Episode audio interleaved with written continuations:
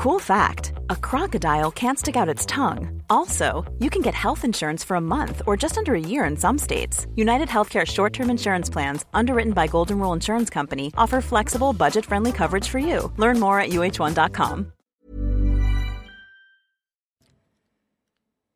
L'incendie dans les Cévennes contenu mais toujours pas fixé. Vendredi, les flammes avaient déjà ravagé plus de 650 hectares de végétation dans le nord du département du Gard. 745 pompiers sont toujours mobilisés. Le point à Bégèze. Face à la flambée des cas de variole du singe, la haute autorité de santé appelle à une vaccination préventive. Les personnes les plus exposées du fait de leur pratique sexuelle ou de leur profession, 721 cas ont déjà été recensés en France. Avec 74 nouveaux décès en 24 heures, la France a dépassé ce vendredi la barre des 150 000 morts liés à la Covid.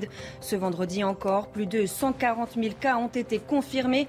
Les hôpitaux déjà surchargés craignent le pire pour cet été. Reportage à Marseille. Et puis l'émotion et le recueillement au Japon après la mort de l'ancien Premier ministre. Shinzo Abe a été tué par balle alors qu'il tenait un discours de campagne pour les sénatoriales. Le suspect, interpellé sur place, a avoué l'avoir délibérément visé.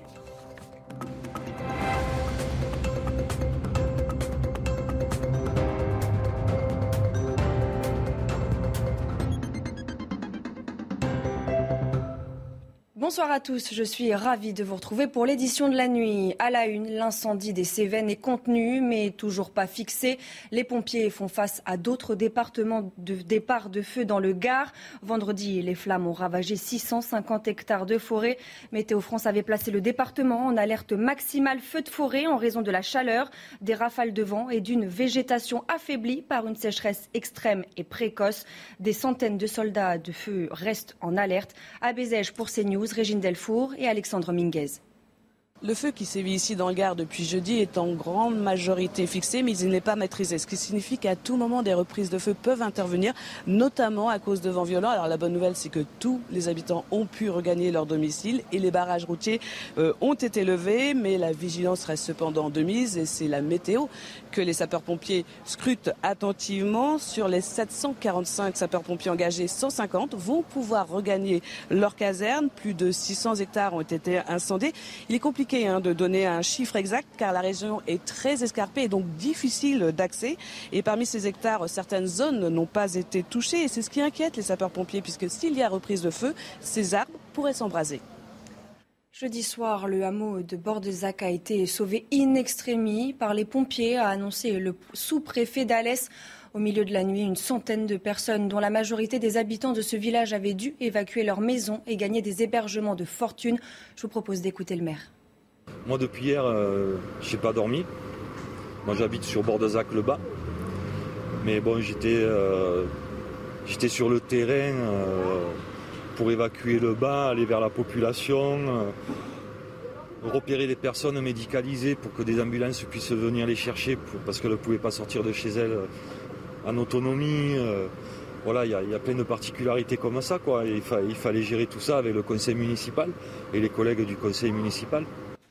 Cet incendie meurtrier à Bressuire, dans les Deux-Sèvres, au moins quatre personnes sont décédées dans la nuit de jeudi à vendredi dans l'incendie d'un immeuble du centre-ville. La maison abritait son dernier étage des Comoriens qui travaillaient dans les usines agroalimentaires autour de la ville. Le bâtiment qui menace toujours de s'effondrer complique la recherche d'éventuels disparus sous les décombres. Reportage sur place de Michael Chailloux. Il ne reste rien de la toiture et des quatre appartements situés dans les combles de cette maison du centre-ville de Bressuire. 12 heures après le début de l'incendie, pompiers et gendarmes sont toujours dans l'impossibilité d'explorer le bâtiment et de donner un bilan définitif. Les recherches sont compliquées euh, par euh, la, façon euh, dont se comporte la construction, ou plutôt ce qui reste de la construction dans laquelle s'est déclaré l'incendie. Il nous faut pouvoir intervenir dans des conditions de sécurité pour les pompiers comme pour les gendarmes, ce qui prend du temps. Il est 4h50 ce vendredi matin quand le dernier étage s'embrase. Trois personnes échappent aux flammes par les toits, mais impossible de dire le nombre précis de résidents, tous originaires des Comores, présents dans les quatre appartements. La veille, une petite fête s'était tenue dans un des logements. La communauté comorienne de la ville est sous le choc. C'est un logement insalubre apparemment, ça ne répond pas aux normes euh, sécuritaires. J'attends de voir comment le, feu est, venu. Et là, à ce moment-là, on, pourra parler de, de logement, dortoir ou, ou non. Selon la maire de Bressuire, ces logements n'étaient pas répertoriés comme insalubres. L'enquête en cours devra déterminer l'origine du sinistre. Une cellule psychologique a été ouverte. Face à la montée des cas de variole du singe, la France annonce à son tour l'élargissement de la vaccination. Elle sera désormais proposée préventivement aux groupes les plus exposés, notamment les homosexuels. Jusqu'alors, la vaccination était seulement proposée aux adultes, y compris les soignants ayant eu un contact à risque avec un malade. À ce jour, environ 700 personnes ont été vaccinées. Le ministre de la Santé s'est exprimé à ce sujet. Je vous propose de l'écouter. J'ai décidé que nous allons suivre les recommandations de la Haute Autorité de Santé qui euh, recommande la vaccination préventive pour les personnes à très haut risque, personnes à très haut risque qui souhaitent cette vaccination. Je peux vous assurer qu'en lien avec les agences régionales de santé, le ministère est en train de finaliser toutes les mesures nécessaires pour que cette vaccination puisse débuter dès le début de la semaine prochaine. La France comptait, selon le dernier bilan de Santé publique France, diffusé jeudi 721 cas de variole du singe, dont 4 femmes et 2 enfants, des cas majoritairement répertoriés en Île-de-France. Sur le front de l'épidémie de Covid, la barre des 150 000 morts franchie en France ce vendredi. Du côté des contaminations, regardez, plus de 140 000 nouveaux cas ont été confirmés ces dernières 24 heures. Face à la flambée du nombre de contaminations, le maire de Nice avait déposé un arrêté pour rendre le port du masque obligatoire dans les transports en commun à partir de lundi. Arrêté municipal suspendu ce vendredi par la justice. La reprise épidémique laisse craindre le pire dans des hôpitaux déjà fragilisés pour faire face à l'afflux de patients et de vacanciers cet été. L'ARS PACA se mobilise. Des mesures pour désengorger les urgences ont été prises. Reportage à Marseille, signé Stéphanie Rouquier. Aux urgences de l'hôpital nord de Marseille, l'afflux de patients ne s'arrête jamais. Une situation qui pourrait s'aggraver avec le début des grandes vacances et la reprise de l'épidémie de Covid car durant la saison estivale, la population double dans la région. Nous manquons beaucoup de, médecins, notamment de médecins urgentistes. Ils sont fatigués, ils sont euh, souffrants. Euh, bien sûr, les, personnes aspirent légitimement à prendre des congés dans les hôpitaux, et en même temps, euh, les, touristes affluent. Donc, les touristes avec leur, leur lot de problèmes de santé, d'accidents, etc. Pour alléger les urgences, l'ARS a donc pris des mesures avec un renforcement du dispositif de régulation ou l'appel à la mobilisation des médecins généralistes. Nous avons donc fait tout un travail avec euh, les médecins de ville pour euh, mobiliser justement des plages sans rendez-vous dans les cabinets médicaux, de sorte que effectivement derrière, euh, ce besoin, eh bien, il y a une réponse adaptée. Mais pour l'heure, l'ARS ignore combien de médecins de ville vont entrer dans le dispositif. La Covid va-t-elle encore cette année changer vos plans pour les vacances Tests, vaccins, masques, tous les pays n'appliquent pas la même politique sanitaire. Alors quelles sont les restrictions en vigueur dans le monde? On fait le point avec Vincent Farandège. Cet été, mieux vaut disposer d'un schéma vaccinal complet pour pouvoir voyager sereinement. En vert, voici les pays ouverts d'accès sans restriction pour les personnes entièrement vaccinées. Il s'agit par exemple des États-Unis, du Canada, et de quasiment toute l'Europe. En orange, ce sont les pays où un test reste obligatoire. En rouge, ceux qui sont quasiment ou entièrement fermés, même si vous êtes vacciné. Dans le cas contraire, certains pays vous fermeront leurs portes. Les États-Unis interdisent d'accès les personnes non vaccinées, tout comme le Canada, l'Argentine ou la Côte d'Ivoire. Notez par ailleurs que des règles supplémentaires s'appliquent localement. Par exemple, le masque FFP2 est obligatoire dans les transports en Italie, en Grèce et en Espagne. Si jamais vous contractez le Covid sur votre lieu de vacances, seules les règles d'isolement du pays où vous vous trouvez s'appliquent. Pour rejoindre votre lieu de vacances, si vous prenez la route ce week-end, soyez patient. Bison futé, voie rouge au niveau national et noir dans le sens des départs pour la région Île-de-France et la région Auvergne-Rhône-Alpes. La circulation s'annonce également particulièrement dense en direction du sud et des régions côtières. Ça s'annonce en revanche moins compliqué dimanche dans le sens des départs comme dans celui des retours.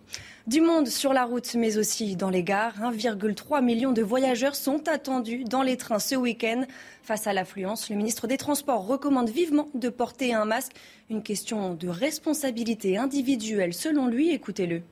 C'est un moment euh, qui est un moment de retrouvailles, un moment de famille, un moment de, soulagement et de repos. il faut qu'on l'organise le mieux possible. C'est mon engagement et c'est celui euh, des acteurs du secteur. Je le dis aussi sur le plan sanitaire, c'est une consigne importante. Il faut, euh, je viens de l'enlever pour vous parler, mais porter le masque dans les gares, dans les aéroports, dans les trains, dans les avions, dans les modes de transport où on est forcément dans un univers un peu compact avec beaucoup de monde. C'est très important, c'est une recommandation très forte, mais que chacun, je crois, prenne ses responsabilités pour qu'on puisse maîtriser le mieux possible une accélération des cas de Covid, on le voit ces derniers jours, et faire en sorte que cette vague passe le plus rapidement possible.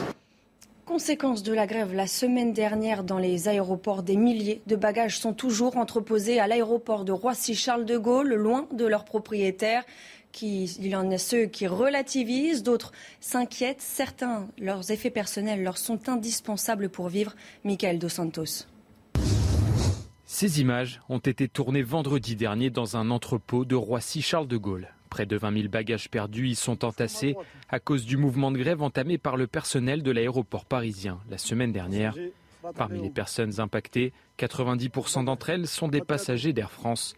Laetitia est arrivée lundi dernier à Toronto sans valise. Sa santé se fragilise. Je prends divers médicaments, donc je ne prends pas mes médicaments depuis lundi. Euh, je suis arrivée au Canada. C'est très problématique, notamment un. Comme elle, Suzanne, touriste américaine en escale à Paris, est repartie en Espagne sans ses bagages. Seule différence, la New-Yorkaise sait précisément où se situent ses affaires. J'ai un GPS dans ma valise, donc je peux voir exactement où elle est. J'ai essayé de parler à Air France, mais je suis tombée sur une boîte vocale. Je vois où elle se trouve, elle n'est pas perdue. Pour Air France, le mouvement de grève est la principale cause de ce retard de livraison. Les trieurs bagages de Roissy n'ont pas été démarrés avant 9h du matin. Les 40 premiers vols sont partis sans bagages et les vols long courriers d'Air France n'ont pas pu être traités. Une fois démarrés, ils n'ont pas absorbé la charge. Dans les prochains jours, tout devrait rentrer dans l'ordre. D'après Air France, plus de la moitié des bagages ont déjà été traités.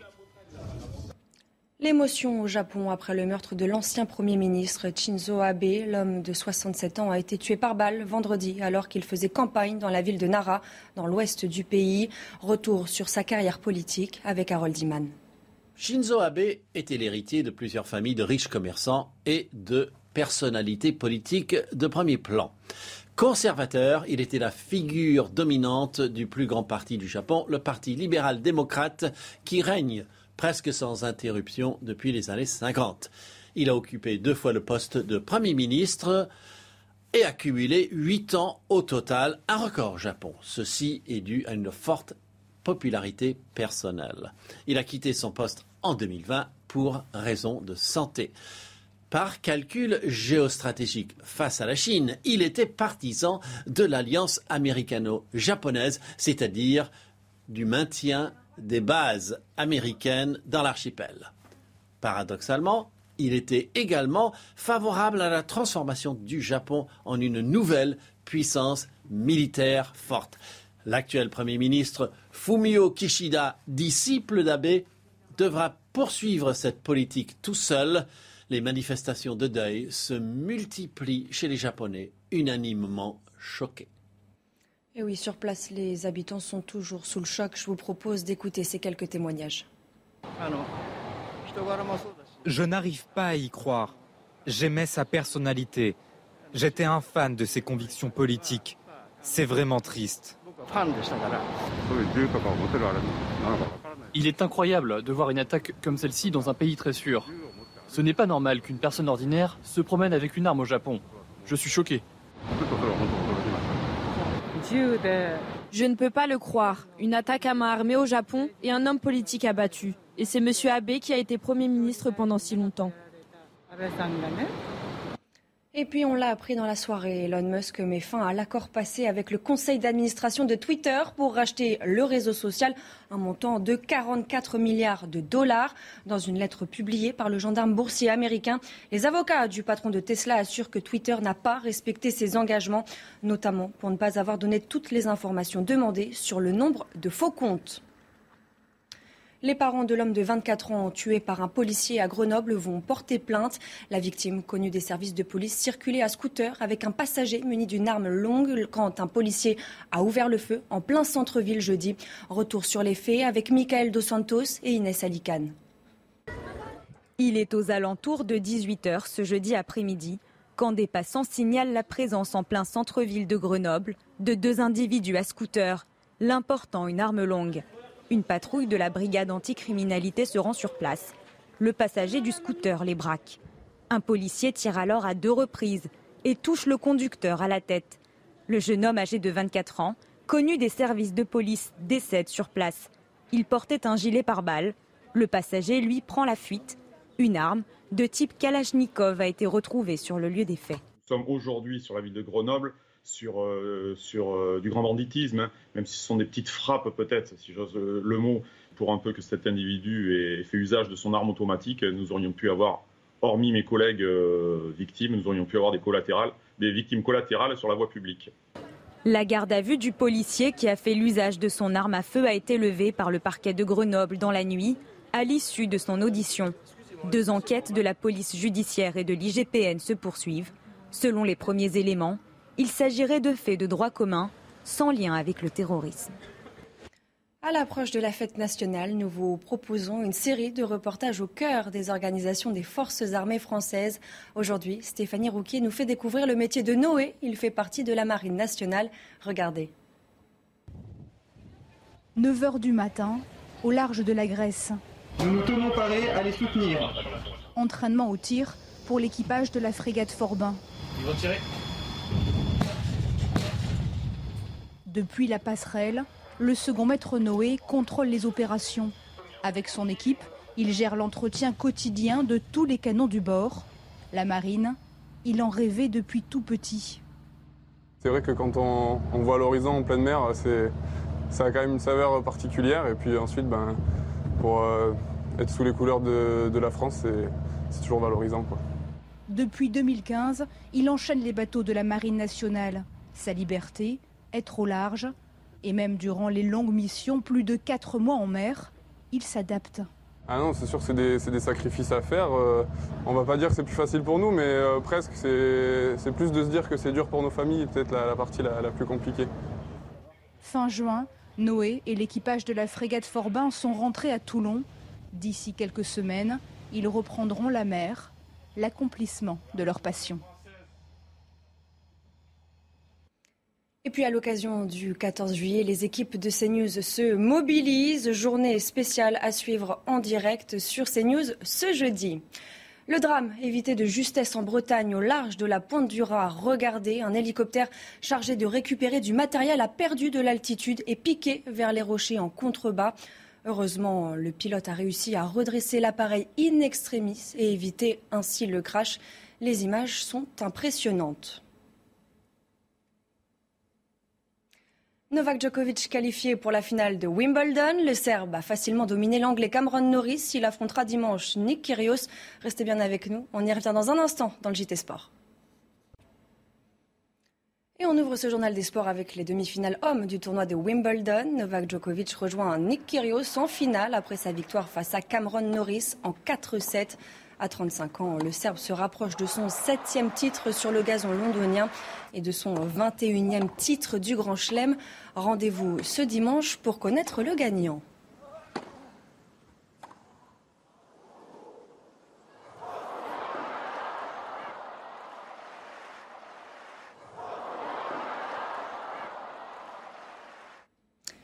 La septième étape du Tour de France ce vendredi et le patron Tadej Pogacar qui assoit sa domination au sommet de la super planche des belles filles. Le Slovène remporte une deuxième étape consécutive sur ce tour et conserve son maillot jaune. Côté français, Godu et Bardet se sont accrochés. Le résumé de cette journée avec Raphaël Redon. Extra Pogacar à la super planche des belles filles. Le Slovène a posé un peu plus sa patte sur ce Tour de France dans un duel de haute volée face à Vingegaard. Avant cela, cette septième étape, longue de 176 km 300, partie de Tomblaine, a été animée par une échappée formée dès le début. 11 coureurs qui comptent jusqu'à 2 minutes 33 d'avance. Puis l'échappée diminue dans les côtes successives jusqu'à n'être plus que 6 au moment de la super planche des belles filles. Kamna, Geschke, Teuns et Durbridge. Geschke dégaine le premier, vite rattrapé par Kamna. Dans le même temps, dans le peloton des favoris, Pinot puis Vlasov sont lâchés. UAE mène un train d'enfer. Kamna, plus fort que Geschke, par lui seul face à son destin. Dans le mur final, dans une ambiance splendide, il compte longtemps une trentaine de secondes d'avance, jusqu'à ce que les gladiateurs s'expliquent dans un décor surréaliste, digne d'Estrade et Bianchi. Pogacar attaque le premier, Vingegaard réplique tout proche de l'emporter, mais Pogacar n'aime que la victoire et remporte une deuxième étape en deux jours. Il frappe encore un grand coup. On termine avec de la Formule 1 et les qualifications du Grand Prix d'Autriche. C'est Max Verstappen qui partira en pôle de la 11e course de la saison. Ça a été plus compliqué en revanche pour Lewis Hamilton. Les détails avec Loïc Pertuzé. Vendredi noir pour Mercedes à Spielberg en Autriche. Les deux flèches d'argent, toutes deux parties à la faute en Q3. D'abord, la monoplace de Lewis Hamilton, pourtant bien placée lors des deux premières séances de qualification. Puis celle de George Russell, trois minutes à peine après la reprise de la séance. Hamilton s'élancera à la dixième place lors de la course sprint. Russell avait décroché le cinquième temps avant son crash. Mercedes laisse donc le champ libre à Red Bull et Ferrari pour la pole, finalement décroché dans les dernières secondes par Max Verstappen devant un public acquis à sa cause. Le champion du monde en titre devance Charles Leclerc et Carlos Sainz. Sergio Pérez est quatrième.